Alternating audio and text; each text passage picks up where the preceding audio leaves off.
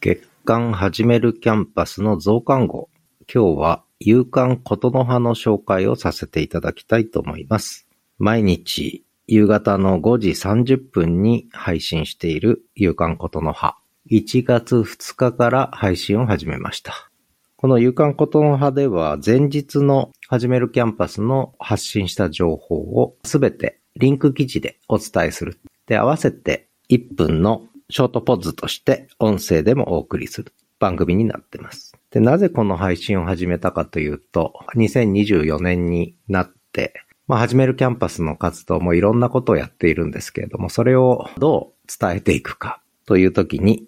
やはり全ての情報をコンスタントにお伝えするものもあっていいかなと思って、勇敢ことの葉を発行しようと決めたわけです。で、実はその前に12月1日から声と言葉のブログというものをハテナブログに展開し始めました。このブログにも同じように更新情報を毎日、これは深夜ですね。一日の終わりにその日の更新情報をお伝えして、まあ私の一日が終わるという形になってるんですが、ブログの世界での配信なんですね。ポッドキャストの世界でも同じように配信したいと思った時に、やはり毎日配信がいいだろうと思って、で、それでまあ有刊の発行、しかも1分のショートポッドキャストとして配信することを思いついたわけです。声と言葉のブログはブログダイアリーだとすれば、勇敢ことの葉は、ポッドキャストのデイリーニュースということになります。声と言葉のブログについては、先日、この月間始めるキャンパスの特別号で少し紹介させていただきました。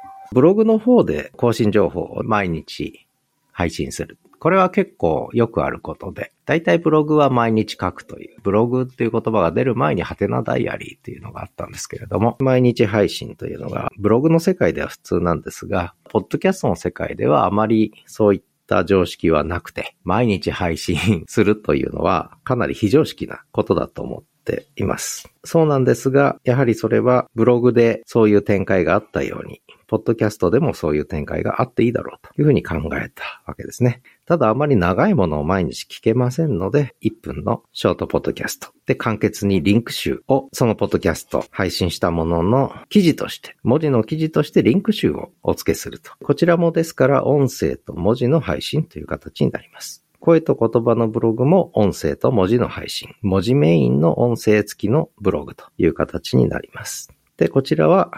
1分の音声、ポッドキャストの配信ですが、そこに実は文字情報がついていると。そういう形になっているわけです。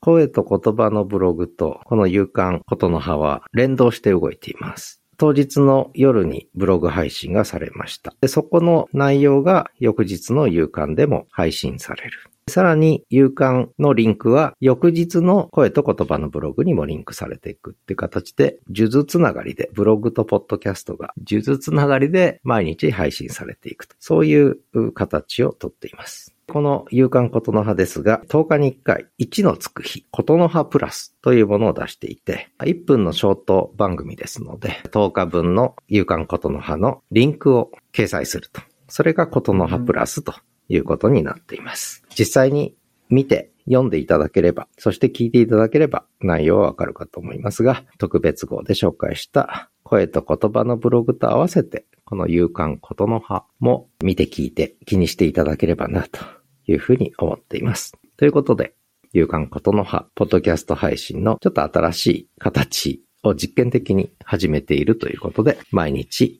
夕方5時半に届きますので、えーよろしければ、えー、夕刊届くの楽しみにしていただいて、そしてこれはあの YouTube に再生リストもありますので、そのリンクも貼っておきます。再生リストで聞くこともできる。で、そこで文字情報もある程度見ることができる。ホストは Listen から配信してますので、Listen のページで見ていただくのが一番見やすいかと思いますが、ということで、月間始めるキャンパス増刊号、夕刊ことの葉の紹介でした。ではまた。